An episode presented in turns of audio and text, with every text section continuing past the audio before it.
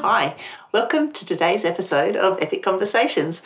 This podcast is a series of conversations about the issues related to parents and carers living with teenagers in crisis. I'm Madeline, one of the founding directors of Empowering Parents in Crisis, otherwise known as EPIC. And I'm Roberta.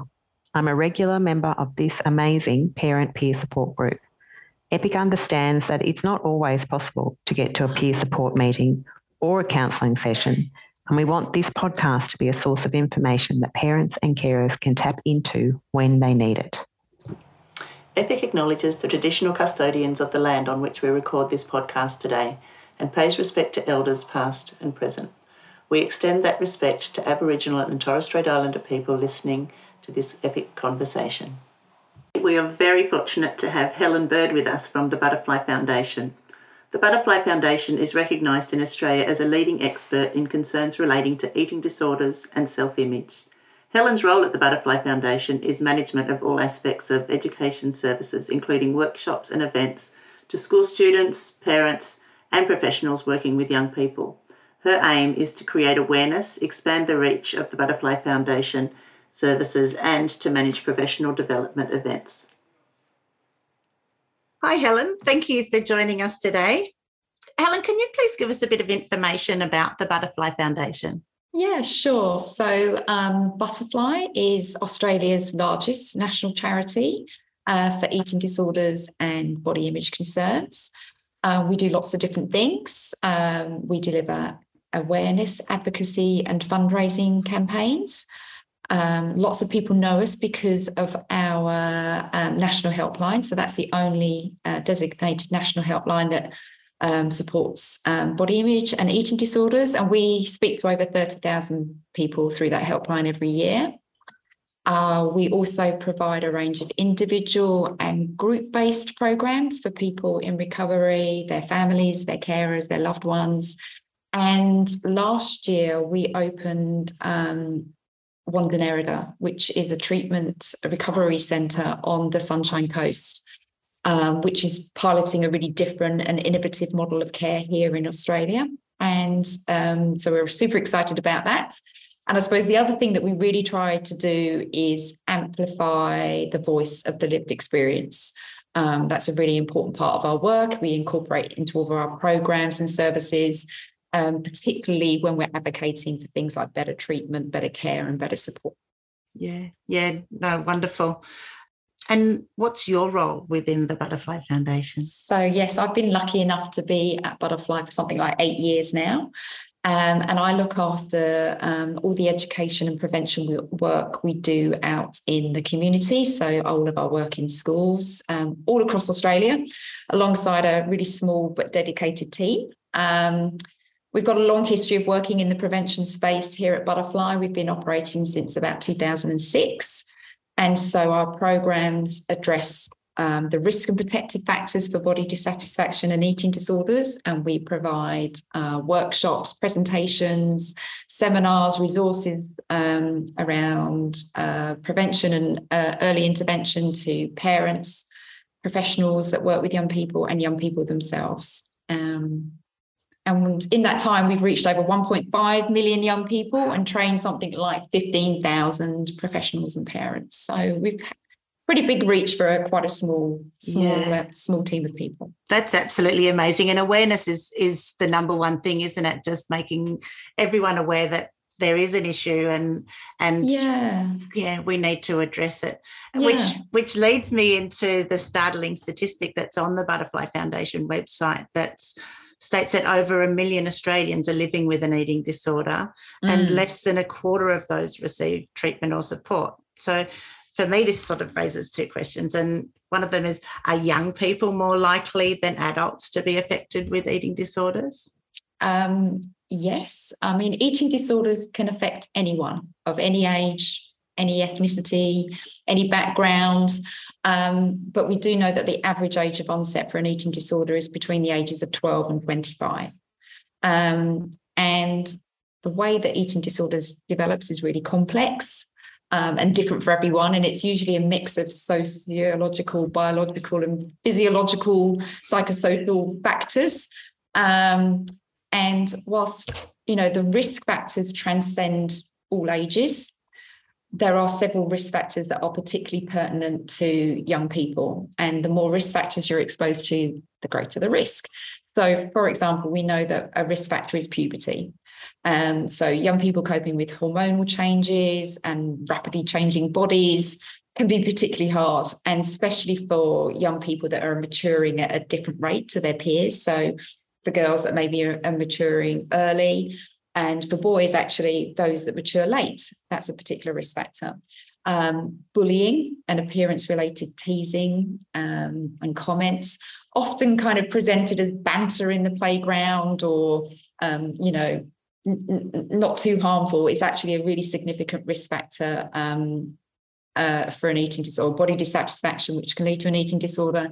And we did some research amongst um some people with a lived experience um, for a project that we were doing, and a lot of them could point back to comments that were made during their primary school years as having a really profound impact on how they felt about their bodies. And the other big one that's really playing into um, young people as a risk factor is social media. So there's lots of research to support the fact that the more time that adolescents spend on social media, particularly those image-based platforms which are about um, you know, posting or editing selfies or curating your, creating your own kind of like lifestyle, the greater the risk of um, body dissatisfaction. And of course, that's not to say that eating disorders and body dissatisfaction didn't happen before social media, but it's definitely been a game changer, a real kind of um, rocket fuel to the fire. And um, I think it's the extent to which ideals are reinforced through the, through social media, whether those ideals are about beauty or bodies or health or fitness, and the extent to which um, young people can compare themselves to other people on social media. It's those two things together, the comparison factor and the reinforcement of ideals, that really kind of explain why social media can be, you know, so tricky when it comes to body, body image and body dissatisfaction. It's such a minefield, isn't it? Because it's sort of like a, from a parent's perspective, it's such a, we're the kind of maybe the first lots of parents going through watching children that have social media and not having had it ourselves. And mm. it's it's really, really tricky. I think I think schools are struggling. Everyone's really struggling. Yeah. They, it also has its good points as well. But absolutely. Um, yeah. I mean, it's one of the things that we focus a lot on in our work with young people around how to have a, Um, a positive experience or maintain a positive body image whilst online. And we also guide parents really around um, how they can support social media use in their young person without, you know, in, instilling that kind of, you know, fear of missing out. You know, young people have that really strong fear of missing out. So it is about helping them to um, use it in a way that's um, supportive rather than um, triggering or unhelpful. So, yeah. yeah. Okay, so does the Butterfly Foundation have any ideas why maybe a quarter of the people living with an eating disorder don't receive treatment? I mean, there's lots and lots of different reasons why people don't access treatment. I think one of the big things is, as with most mental illnesses, there's a lot of um, stigma around eating disorders, a lot of misconceptions about what they are and um, how they present and what they look like, and also really just that low level of awareness. And um, Butterfly uh, conducted some community insights research um, back in twenty twenty, and that pointed to really low levels of awareness and stigma when it came to body image concerns and eating disorders. And we know that stigma and judgment really do act, whether that's perceived or real, really do act as barriers for um, diagnosis and care. And I think the other thing that plays into, um, t- into the issue is that by nature, eating disorders can be quite a secretive illness. Um, it's an illness that works hard to try and isolate somebody um, from um, maybe support structures. And many people um, experiencing an eating, eating disorder don't feel like that they're worthy of support or treatment. And again, they may also be really un, unsure or, you know, just not able to recognise really how unwell they are. And there can be a real reluctance sometimes to let go of eating disorder behaviours, because it means losing an aspect of either our uh, habitual behaviours or an aspect of our identity even. And coupled with that, we've also got um, people experiencing eating disorders can often experience low self-esteem, and therefore they feel like that maybe recovery isn't achievable to, for them, that they haven't achieved success in other aspects of their life, and so that maybe that they wouldn't be successful at recovery. Um, so on top of all those kind of individual factors, we also know that there is um, a lack of understanding about the treatment and support services that are, that are available, and obviously um, Butterfly's working hard to kind of address that. Um, But we also know that there is a real lack of capacity within the system. Um, and this has been, you know, particularly a problem as a result of um, COVID and the persistent lockdowns, that there really isn't enough um, practitioners or treatment providers to kind of cope with the demand. And then on top of that, you've got the economic and geographic issues. So we all have always known that rural and regional areas um, have really suffered from a dearth of um, services. And unfortunately, eating disorder treatment is complex, and it can be quite a lengthy process, and relapse is common, and it's expensive potentially. Um, so there's many reasons why um, people aren't receiving the treatment that they should oh. and deserve. Yeah. But I mean, when you just, that explanation is just so fabulous, and it touches on, I mean, so many of the other things that parents that we come across are struggling with it. And And it regards also to things mental health-wise and addictions, and that the mm. stigma, the awareness, the secretiveness, the not feeling good enough. It's just mm. the way that you you put that into words was, was really great. Thank you for that. So eating disorders and negative body image are serious mental health illnesses. Mm. Are you able to explain how eating disorders and body image concerns are different and how they're related? Yes.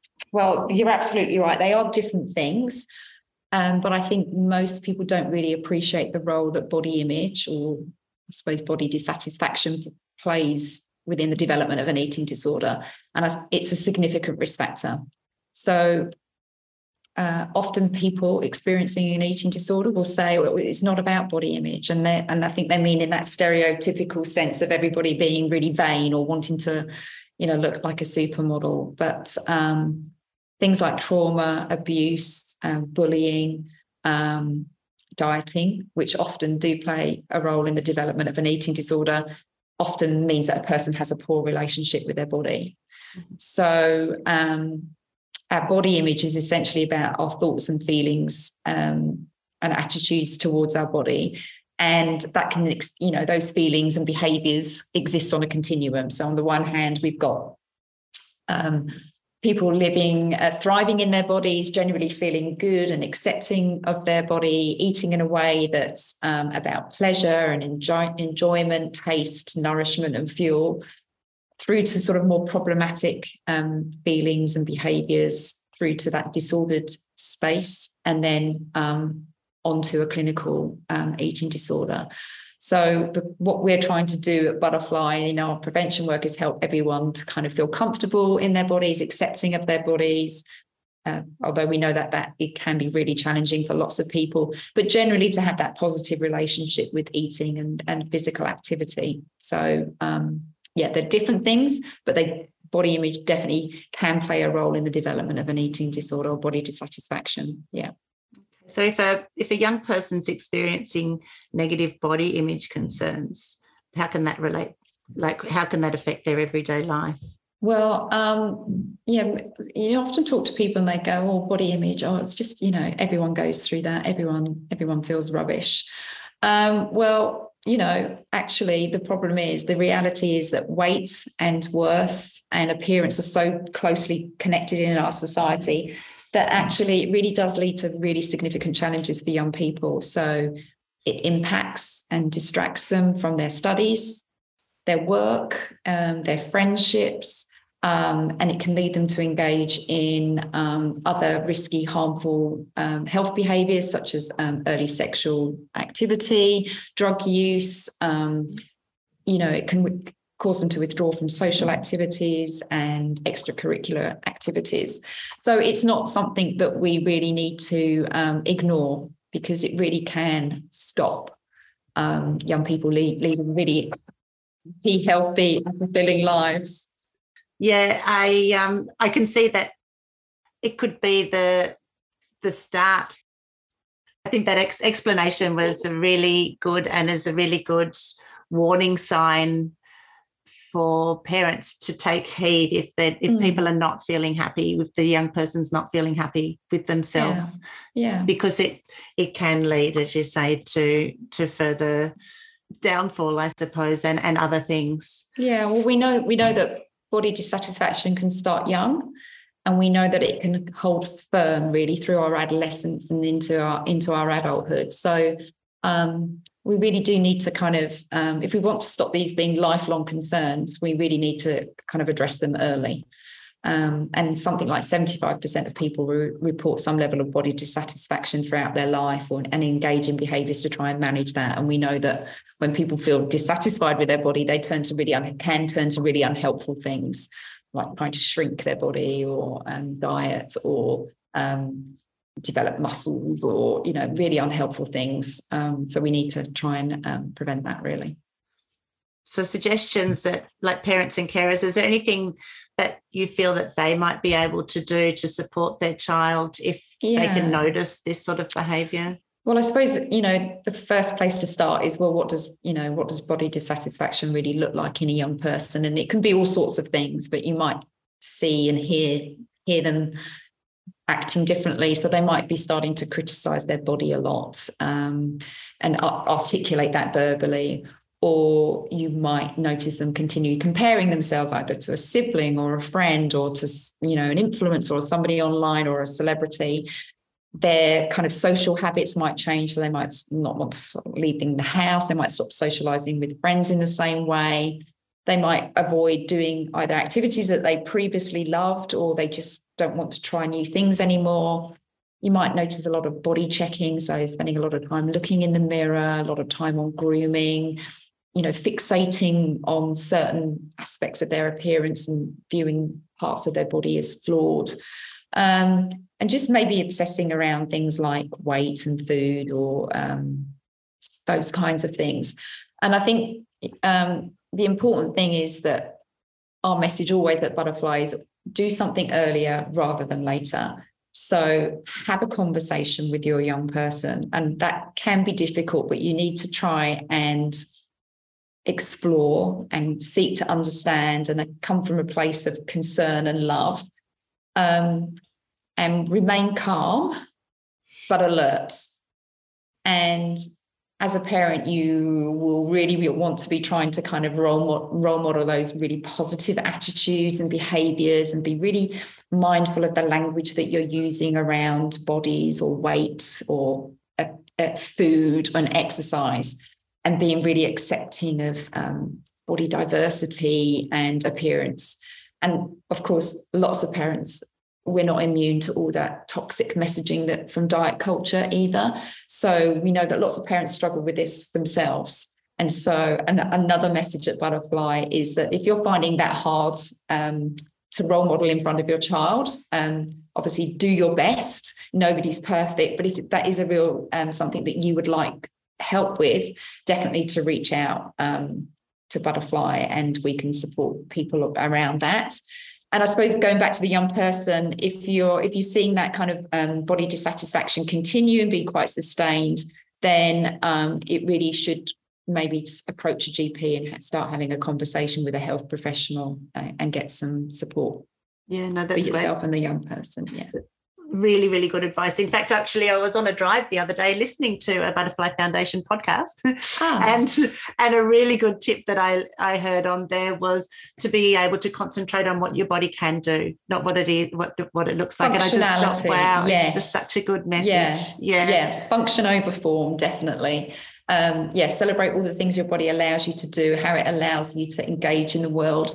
see it as the vehicle um, by which you travel through life. And, you know, the, it's the um, it's it's the journey that's important, not what you're travelling in. Yeah, yeah. No, I, I really, I really appreciated that. So I highly recommend the Butterfly yeah. Foundation podcast. Yeah, great. Um, okay, so well, with eating disorders, so that was more the body image. What are some mm. signs that a young person might be might have an, an eating disorder? Yes, so um, it's complex because eating disorders can present in all different kinds of ways. Some develop slowly, some quickly, and you certainly can't tell necessarily if someone has an eating disorder simply by looking at them. And because eating disorders present often present alongside other comorbidities such as um, depression, anxiety, O C D, um, autism spectrum disorder, um, it adds to the complexity of like identifying and uh, identifying them and also treating them.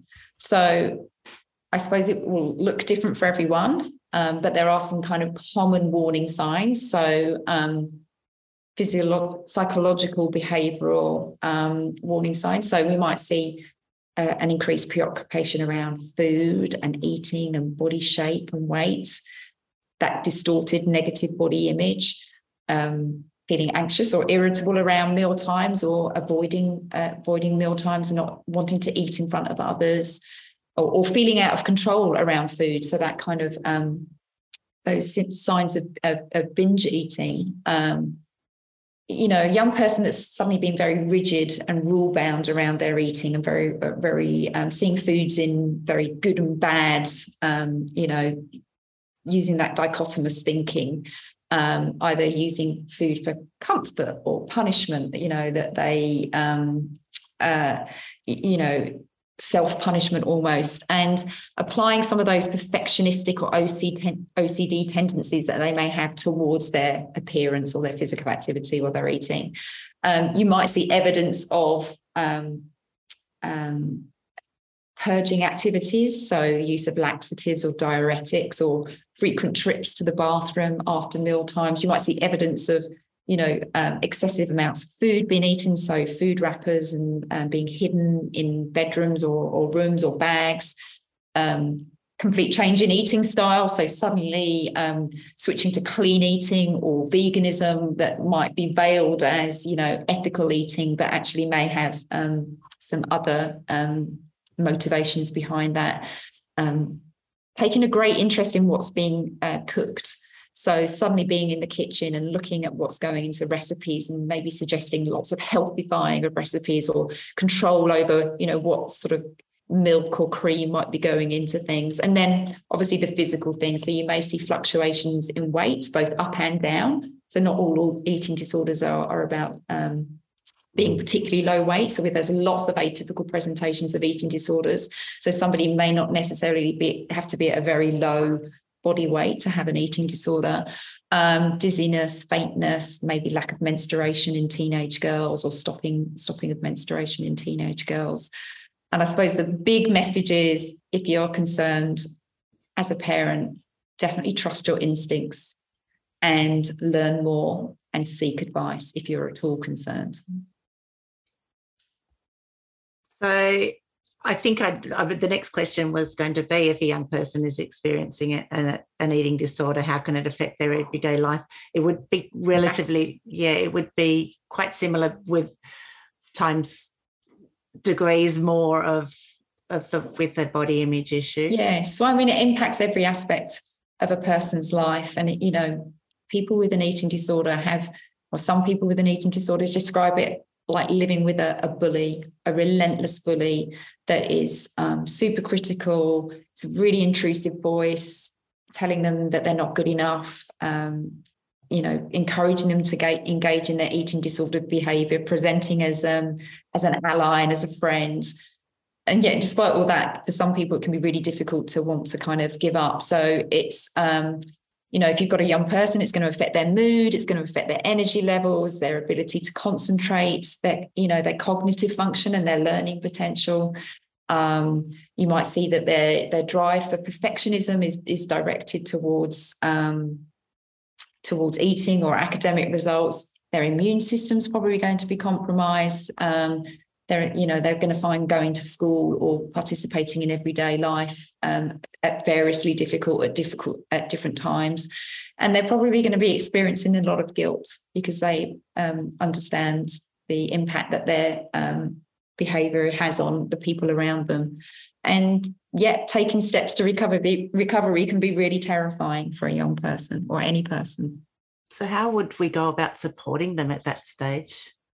Um, I suppose the level of support or what support is required um, depends on so many different factors. So um, their age, their diagnosis, how long they've been experiencing their eating disorder, the sorts of treatment that's available in their area and what the family can afford or access.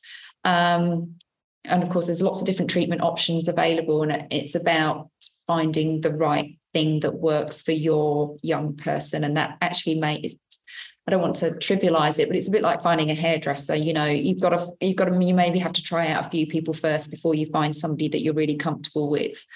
Um, and I suppose, you know, there's a lot of tension in the home potentially when somebody's experiencing an eating disorder. So, um, you know, it's hard to carry on with that normal life, but that's really what you, you're trying to trying to do you're trying to support the treatment process but carry on with um day-to-day activities and um just be that that kind, caring, loving parents, um which can be difficult when you're getting uh, not getting necessarily your young person seems like they've disappeared and you can't find them, and that they may be um you know highly stressed and um difficult to engage with, but you've just got to got to keep going. But, you know, seeking support for your young person is really critical. Um, and so you need to, you, that's got to be your focus, making sure that you've got that support in place. Yeah. And people like Butterfly National Helpline can support families finding local um, treatment providers and clinicians in their area, um, either through our helpline or through our online searchable referral database, which is available on the Butterfly website, butterfly dot org dot a u. It's an awesome website. It has so much, so many resources on there. Yes, um, lots of information. It's a really good place to, to start if you're not really sure where to begin. And again, the, the helpline is a really great place because they will, again, help you navigate through the system and the resources that are available. Yeah, and you mentioned it's a, it's a very, very stressful time for parents and carers and the siblings and the friends and all the loved ones when someone is experiencing, someone that they love, um, experiencing a an eating disorder. Mm. So how can can they be supported so that they're okay to be able to then support the person who's diagnosed with an eating disorder or well, has a negative body? Yeah, it's that old adage, adage really, isn't it? Put your own oxygen mask on first before helping others. Mm. And that, the problem is that's really difficult. Um, as a parent at the best of times, let alone when there is an eating disorder in the family, but you you know you often put your own needs aside, but um and you know there's you know parents often feel really overwhelmed and that they um they're feeling like they're not giving enough time to other family members or siblings or their relationships, and on top of that they're really worried and concerned for their child who's experiencing the illness. But I think if, if you don't take time for yourself, you can't care for others adequately. And what taking time for yourself or caring for yourself will be different for everybody. And it may be just, you know, taking some time out to read that book, go for a walk, listen to the podcast, have a have a hot bath, have a have a listen to a meditation tape, go, you know, go have a yoga, yoga or experience or a massage or something like that, whatever works for you and whatever you can fit in. And um, I know that there is a, you know, a lot of people would really recommend the, the benefit of peer support. So being supported by other families who are either have been through the journey or are, or are going through the same experience as you. And um, again, Butterfly Helpline can uh, connect you into the support groups that uh, that we run, we run, we run for family members. Um, but there's also organisations like Eating Disorders Family Australia, um, which offer a really wide, wide range of resources and support groups. Um, and so we really encourage people to have a look there as well. Yeah, no, that's great. Peer, peer support is awesome. It sort of it helps people who are going through the same thing share what's happening, and we mm. find that with EPIC. Um, mm. Well, There's so much we could talk about on this topic. Um, is there anything that I've missed, do you think, that we could? No, I just, I mean, I think our, our really biggest message, and that if people take one thing away from listening to this, is that, you know, recovery is possible, but we know that um, that's really aided with early intervention. So that can really reduce the um, the length of illness and the severity of illness. So acting sooner rather than later is is better. So never feel like it's not serious enough to go and talk to somebody. Um, I don't think you'd regret regret that if that was the case. But um, always, you know, trust your instincts as a parent. You generally have a sense of when things are not sitting right, um, and so reach out for support. And um, if you need help in talking to your own per- young person and raising concerns with them, then um, Butterfly can guide you on having that kind of positive and productive conversation, because the, the, really the goal is to keep the communication um, going with you, your young person, till maybe they're ready um, to acknowledge that there's a problem and they're ready to kind of um, proceed with um, support. Um, so don't give up, be persistent, and trust your instincts. Oh, great advice. Absolutely great advice. Thank you so much. Um, so, Helen, if people want to connect with the Butterfly, Butterfly Foundation, how can they do that for themselves and for their young person? Well, the great thing is we do have a really extensive website. So it's butterfly dot org dot a u. And on that website, you can find details of how to access our national helpline, which offers web chats, um, email support, and obviously telephone um, support. Um, that's available eight a.m. till midnight, seven days a week, um, every day of the year except national public holidays. And the phone number, uh, if you wanted to ring, was one eight hundred, three three, four six, seven three. But all the details are on our website. And so I'd encourage people to have an explore of all the resources and information that's there as a starting point. Brilliant. Thank you, Helen. And thank you for your time today and your wisdom, and for your work supporting the people affected by eating disorders and body image concerns. Um, I just really appreciate your time, and I know that it's going to be helpful for so many people. So no, thank, thank, you. thank you. Thanks for the opportunity. It's been lovely. Thank, thank you. you. Thanks. Thanks for listening. A transcript of this conversation can be found on the EPIC website at w w w dot empowering parents in crisis dot com. If you have any questions or suggestions, we would love to hear from you. You can contact us via the links on the website or Facebook, Instagram or LinkedIn. Thank you to Westfund Health Insurance for funding this podcast series.